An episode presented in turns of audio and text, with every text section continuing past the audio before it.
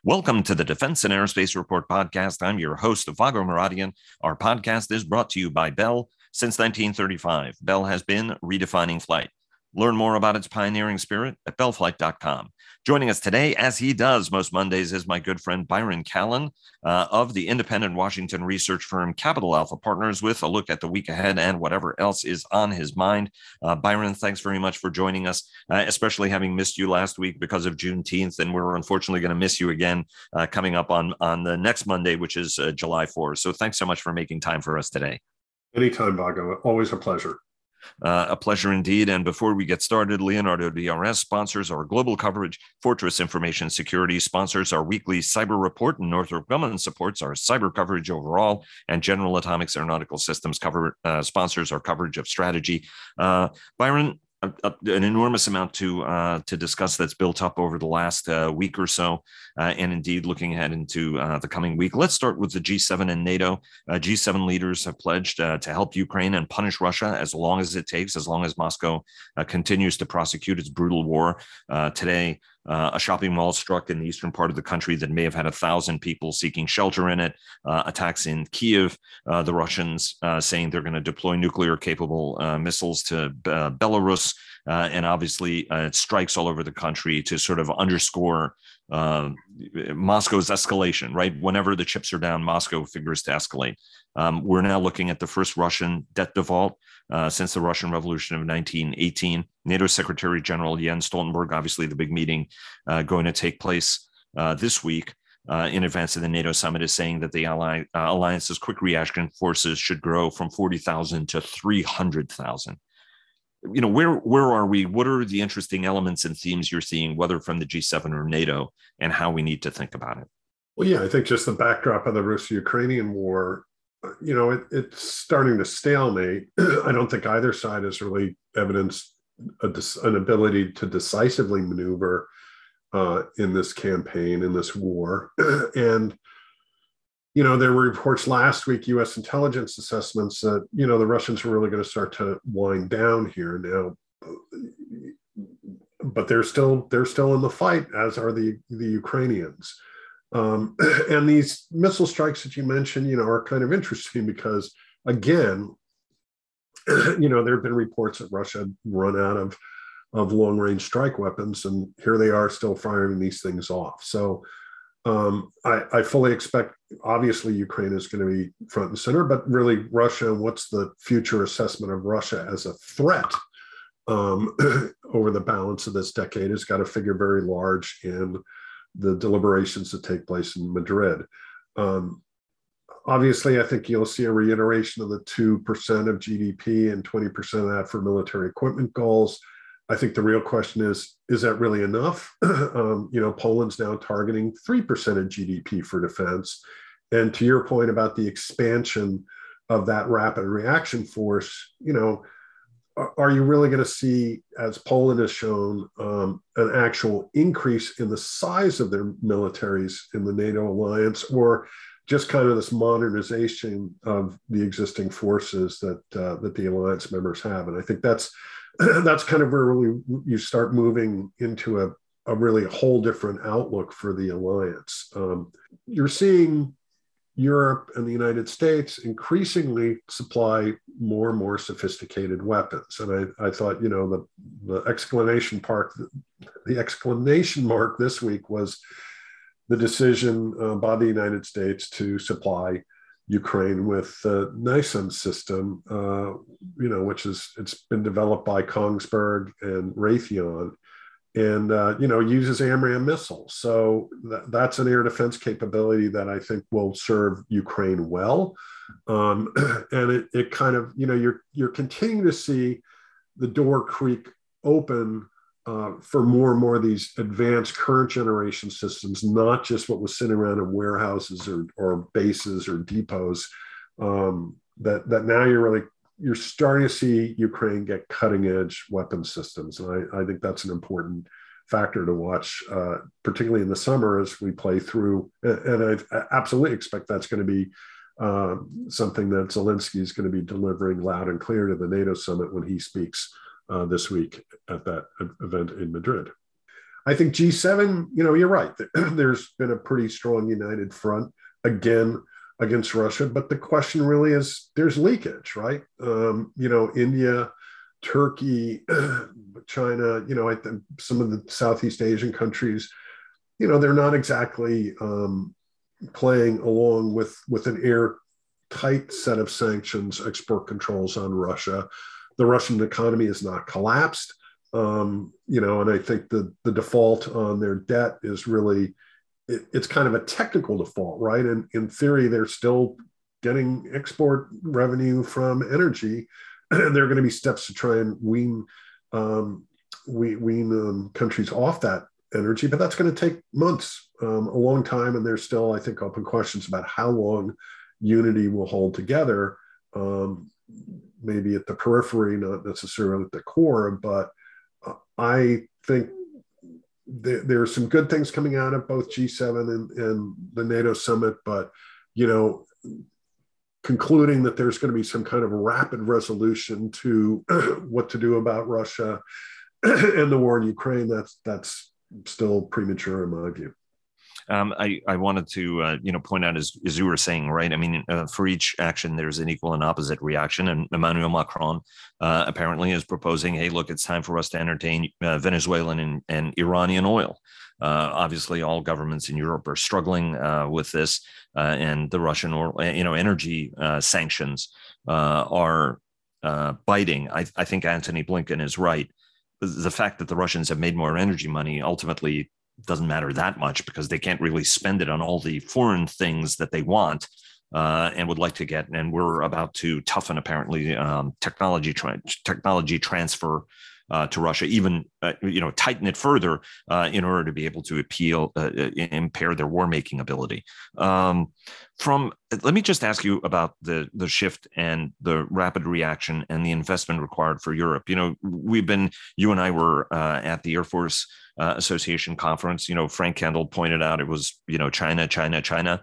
Uh, there were those who were looking at Russia at that point, even last September, saying, well, you know, it's it's also you know Russia, Russia, Russia uh, for uh, the people who are looking at a buildup in in uh, of the Russians on the Ukrainian border uh, and concerned about the direction they'll go into. And now, you know, there's this dichotomy within the administration of those who say that look it's very important for us to do something against the russians as a message to, to the chinese and those who are actually like hey this is drawing resources away from whatever we would give to the chinese uh, the, you know some are going to argue hey there was 40 billion dollars less uh, for the United States because we are giving this aid to uh, Ukraine.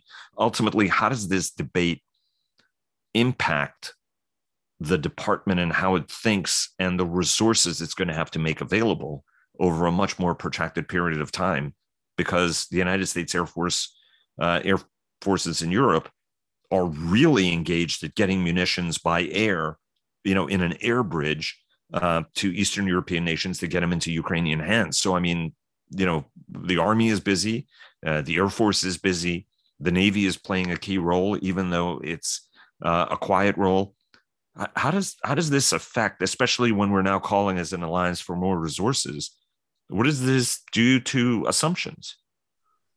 Well, I think the first thing it should do, you know, I get China's the pacing threat because they're they have an economy, an industrial base, and ties to the global system that Russia does not. But I also think it's a it's a mistake to look at these as very siloed individual um, contingencies, adversaries, competitors. I mean, it's all going to be linked, right? And as much as um, you know, I've, I've long felt that China absolutely has a vested interest in not seeing Russia collapse and you know revert to a western oriented friendly state because that's going to free up resources that can then be brought to bear on china um, you know to your point on venezuela and iran you know okay so there's a temporary um, shift there you know but but again these things are all kind of intertwined um, and I, I, I just keep coming back to that. I don't think you can you can easily dissect these things and say, well, here's the Russian problem or here's the Iranian problem. Yeah, individual contingencies, campaign plans will will um, will will prompt that. But you know, you really think about it in history. You know, these grand global conflicts or conflict, conflict you know, these global conflicts that start out as kind of isolated regional ones, then and then morph into something that does become more global in nature. And there are plenty of instances in history where that's happened. So I think that, um, and and to your point, you know, aiding Ukraine, well, yeah, if that ties down, you know, more Russian forces, if it if it helps our industrial base. Um, and provides, frankly, another alliance member, that should be looked with a positive note, not something that's negative, that's necessarily detracting from the U.S. Um, the forty billion dollars, sure, it's there's diplomatic money there, but you know there there whole set of broader ramifications and things like if you can help alleviate uh, food security issues, for example, in Northern Africa, that potentially avoids another security problem that could land on our doorstep and and have broader ramifications. So uh, I, I, think just kind of couching this in, in, terms of you know big numbers, big spending dollars, without thinking through, well, what are the potential impacts if you had a revolution or, or breakdown in security in Algeria or Egypt? What would that cost the United States? That might be a better way to think about this from a, an accounting ledger standpoint. Um, it's not just the absolute value of the money; it's kind of what are you trying to prevent or avoid happening um, in spending some of that money. This might be a good uh, point to uh, shift to markup. Uh, you've been following it pretty uh, closely. Um, you know, we had all sorts of estimates uh, on where we thought, uh, you know, what that plus up would look like, whether or not it would be 100 billion, or then some folks were talking about 150, even though the initial consensus was about 50 billion. We seem to be falling a little bit south of 40 billion, right? 37 seems to be where we will be. We'll see where we end up with that. From your perspective, what was the most what are the most interesting takeaways from markup from your standpoint? What jumped out at you as interesting? You know, we discussed some of this on yesterday's program, uh, where Richard uh, was was interested in where we are on F thirty five, and certainly, um, I I can't say it was surprising to see uh, opposition to retirement of uh, those uh, thirty three F twenty twos. Uh, and I would concur with the decision. It's a terrific airplane for a little bit of investment. You can actually get a lot more bang out of them.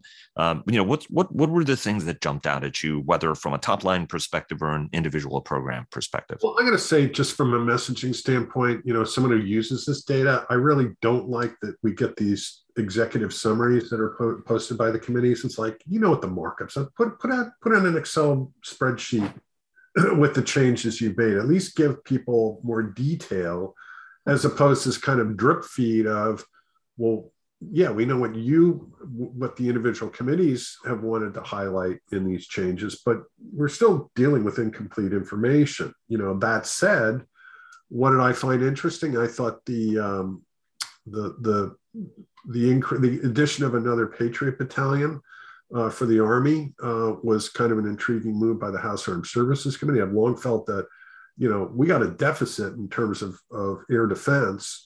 Um, the, the 15 battalions, I think it's 14 plus one training, were, were not adequate given the demands on that system. And, and again, Russia Ukraine kind of puts that whole question on steroids. Um, the, the aircraft marks really didn't surprise me that much. I, I still want to see, you know, kind of the final tally on what the administration proposed to divest and how it's ultimately um, dealt with, you know, by by all the committees, by the the Senate appropriators too, you know, when they get around to their mark. Um, and I guess Vago, I was never. I, I thought, you know, throwing eighty to one hundred billion dollars at the defense budget would have caused all sorts of unintended consequences. you know, I had a conversation this morning with a company about once again, you know, the number of, of open positions that they've got and um, the, the economy, you know, you still have exceptionally low unemployment rates. So the ability of industry to digest that much that quickly would have been a problem. And so I'm frankly think, you know, this is good. Um, the other, you know, the 80 to 100 billion dollar budget um, plus up had that happen, I think would have had some real unintended consequences of stressing uh, stressing industry in, in, a fairly short period of time. Um, I, I want to get your um, there were there were two um, fascinating um, senior leader uh, statements. Um, I haven't gotten your take on House Armed Services Committee Chairman Adam Smith's. You know, we're not del- developing effing widgets uh, here uh, and and making a note. You know, he was rea- reacting to a reporter at a defense uh, writers group breakfast, um, questioning um, LCS and whether or not you know the, there was something wrong with the way the Pentagon was acquiring weapons, uh, or, uh, or, whether it indicated weak uh, congressional oversight, and that was his response. Uh, he expressed concern about uh, next generation air dominance uh, program. And then we heard from Air Force Secretary Frank Kendall that the NGAD had entered engineering and manufacturing development, but that there would still be competition on on the on the program. Let me let me let's start with um, Adam Smith's comments and and what you concluded from them, because as much as you know, I and many other people have deep respect for Chairman Smith it, it's hard to point to the littoral combat ship program and suggest that there was actually as much oversight as we needed, because ultimately the Navy will have spent tens of billions of dollars, uh, many tens of billions of dollars, training sailors, not producing mission modules, you know, building ships that it's never going to really operate. Uh, right. I mean, one has hull cracking problems, the other one has gearbox problems. They're more expensive than we thought. They're not as capable, whatever uh, and the Navy almost has a get out of jail free pass on it. And then on NGAD, I mean, what what did you what did you make of, of his statements and what really, they mean? That really gets back to the oversight question, right? You know, you go through these hearings and just read or listen to the questions that members ask.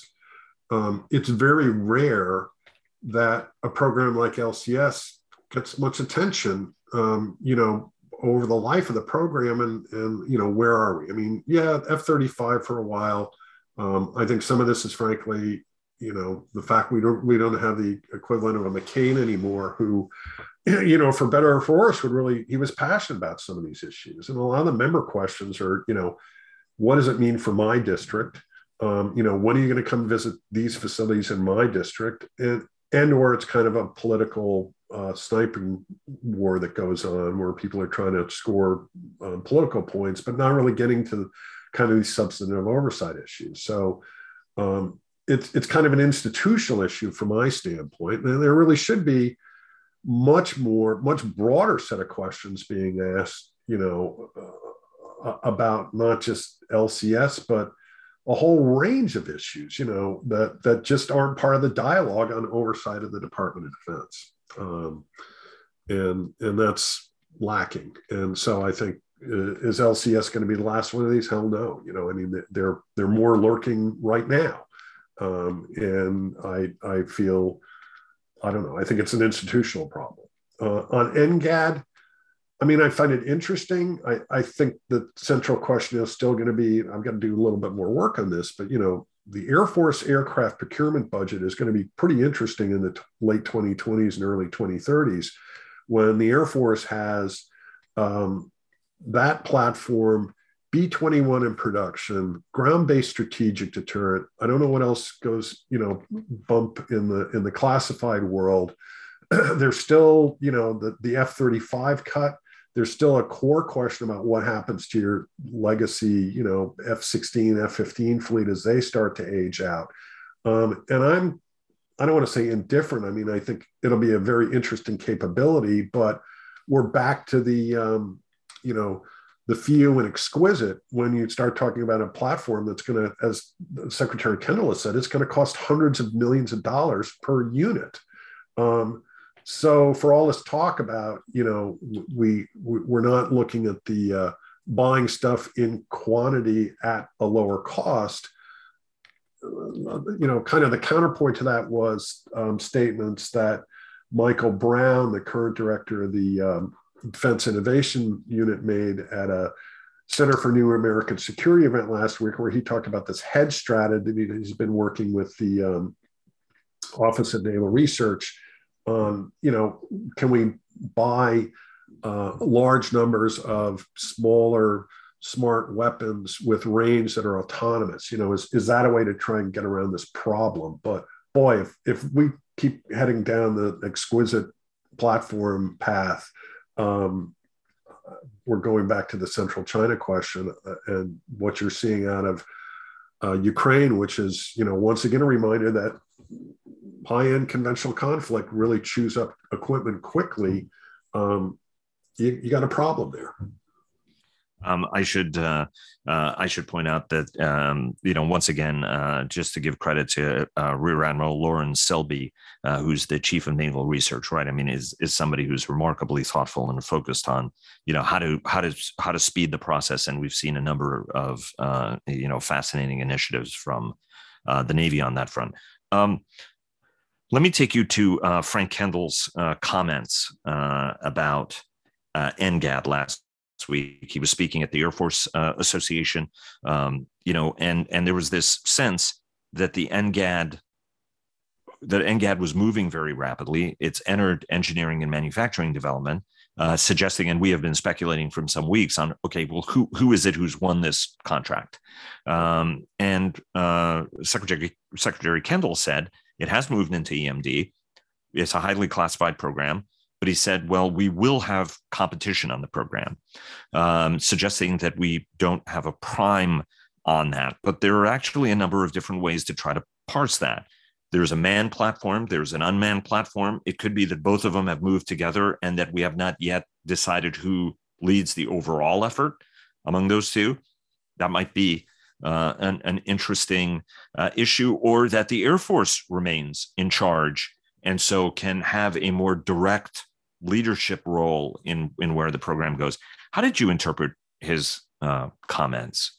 Because Frank is highly innovative. This program actually was born under his watch when he was AT&L. Yeah. Um, Look, the competition. You know, this is kind of the holy grail, right? You have an open architecture, and you you compete the subsystems. Um, and you're right. If the Air Force has control of the architecture, I mean, I don't think the program's large enough to have two different aircraft engine suppliers, but when you get into the electronic systems, the sensors, how quickly some of that technology changes, it could be interesting. It, from a market standpoint, you know, if Lockheed Martin is the prime on NGAD, I don't think it makes that much difference because, as I alluded to, I think there's going to be a pretty interesting battle for Air Force procurement uh, dollars given the number of these new programs that come up. I'd say the same thing for for Northrop Grumman if they were prime on this. Um, you know, the question is kind of okay. You know, what what program might need to be cut or scaled back um, to help fund NGAD? Again, assuming you're talking, you know, a 400 or 500 million dollar a unit platform. Um, it was Boeing, which I think is probably unlikely you know, then you're talking about real share shift in that particular market and the the build out of a, a contractor that uh, you know is, is maybe the different than the two are currently dominating um, the manned aircraft market. Um, it, it, certainly is interesting where we're headed. Um, you know, I'm I'm just happy to see that the Air Force is moving ahead on these uh, on these uh, efforts. And I should also point out, right, Bill LaPlante was in the chair as the Air Force acquisition chief, and now he's the acquisition and sustainment boss. So that also puts him in a very very interesting position with knowledge about this program, and obviously served. Uh, you know, with with considerable distinction, both uh, at MITRE and Draper before um, he uh, uh, took his current job.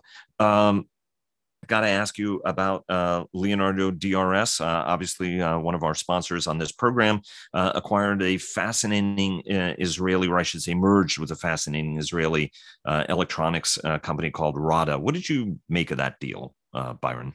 It's a fascinating development, Vago. You know, it, it's not one of those deals that I think has major strategic kind of a ripple effect that everybody now has to, you know, the game of chess where one company makes move and then everybody else has to make counter moves. It kind of gets to a couple of key issues for Leonardo and DRS.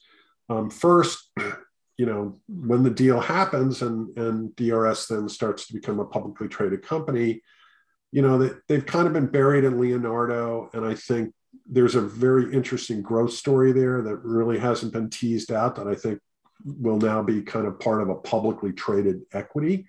Um, so that's one really, I think, a very intriguing change. I think there's a lot that people just don't understand about DRS. Um, you know, because it is part of, of Leonardo. This is maybe more of a market perspective than the customers that DRS deals with, uh, particularly in the United States. But you know, their participation on the Columbia class um, ballistic missile submarine is really intriguing. They have some fascinating uh, technologies related to the electric drive on that on that ship. Um, the addition of the RADA radar um, to their suite of sensors and their, I think, you know, what they talked about on the call, their ability to, to now integrate sensor data from a whole range of sources is, is going to be a pretty intriguing thing to watch. Um, and, you know, I, I, I think having a publicly traded stock um, also is going to matter in their ability to attract and retain um, talent, talented individuals, because um, you know that that e- equity is an important part. I think, uh, particularly for middle or senior management, um, you know, not just paying people, but also giving a stake in a business is going to be important as well too. and if they can see the direct linkage between their performance and how that equity performs, um, that that can be a very powerful tool. So uh, I applaud them for their creativity in this, um, and and I think it's it's going to be really interesting to see how it unfolds going forward.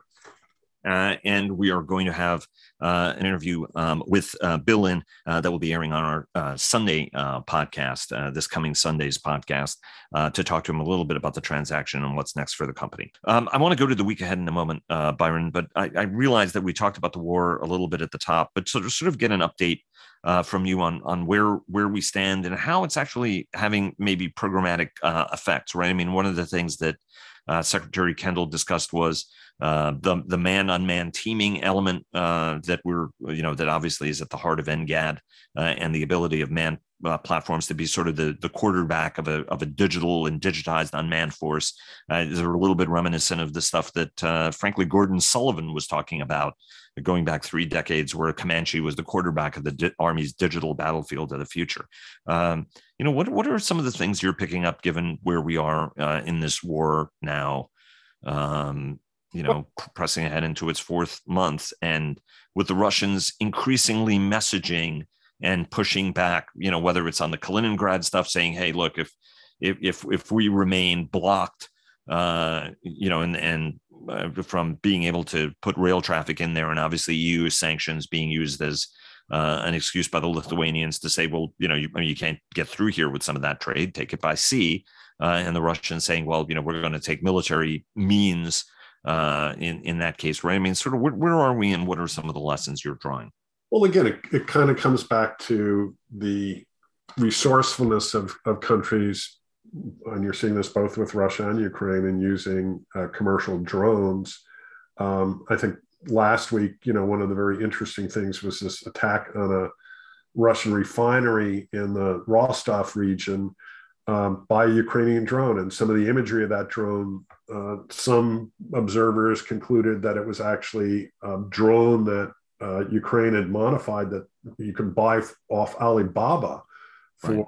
a couple of thousand euros. And you know, I, you just play with these. I mean, the the specs on this particular drone made in China, uh, you know, they could have a 350 kilometer range. So this this idea about drones uh, critical infrastructure. You know, we saw it. I, I, think it was 2019 where the Iranians launched a, a, a drone strike on the Abqaiq facility in in uh, Saudi Arabia. You know, again, it kind of comes back to this problem of, um, you know, we focus on China on the high end threat, and then you start seeing these other things pop up. Uh, that are actually very cheap and inexpensive to do that can have some pretty interesting consequences, particularly if they're done at scale. And I just wonder if that's not something we're going to see more of uh, in this conflict. Um, and again, it suggests Russia does not have the air defense uh, network to, to prevent these type of attacks from happening. And to the extent that Ukraine can damage critical infrastructure in Russia, um, it's going to be a problem for them. And I'd say the same thing. You know that that shoe can be put on the other foot as well too, as Russia, you know, maybe exhausts some of its higher end inventory of Iskanders um, and Kalibr missiles, uh, you know, these kind of lower order um, off the shelf solutions are, are, still viable and they're, they're going to be a problem. So I, I find that really intriguing as a development that, that the industry uh, in general is going to have to contend with. Um, just very briefly before we go to the week ahead, um, Mosquito uh, was the unmanned uh, portion of the UK Tempest, uh, or I should say UK, Sweden, Italy uh, Tempest program. Um, did that? What did you make of that? I don't know, Vago. I mean, I, I just saw that it was canceled, it was dropped. I don't know if that's a, a feasibility issue. I don't know if there's something else, you know, that they could buy off the shelf. Um, I, I don't have a good answer for that. I don't know. I just found it intriguing because, you know, back to your point on NGAD, well, there these man unmanned teaming concepts, you know, was there something that popped up where it's too vulnerable or it, it wasn't going to, it wasn't economically feasible? I don't know. Uh, indeed, it's um, um, fascinating and and why I think you have to be honest on what the role of unmanned system is, how unmanned systems are, how you use them uh, in this uh, broader uh, context um, and tomorrow we're going to hear from Trae Stephens of Anduril Industries, uh, who's going to kind of give us this uh, a, a, take on sort of technology development and how you move the ball forward, because that's a company uh, that clearly is trying to do that. Uh, give us a tour of the week ahead and what it is the audience should be paying attention to. Well, obviously, the NATO summit in Madrid is going to be the, the critical one, and, and, you know whatever announcements there there have, as you mentioned, been a couple from the G7 summit. Um, Royal United Services Institute in London is doing a land warfare conference on the 28th and 29th. Um, Hudson has a pretty interesting event on the electromagnetic spectrum. There's another event, a think tank event being held on the war in Ukraine and Taiwan's defense planning. I believe that also is Royal United Services Institute. That's taking place on Friday. Byron, thanks so very much for joining us. Really appreciate it. Hope you have a great week, a great weekend, and a great uh, Independence Day holiday. Thanks so much for joining us. Thanks as always, Vago.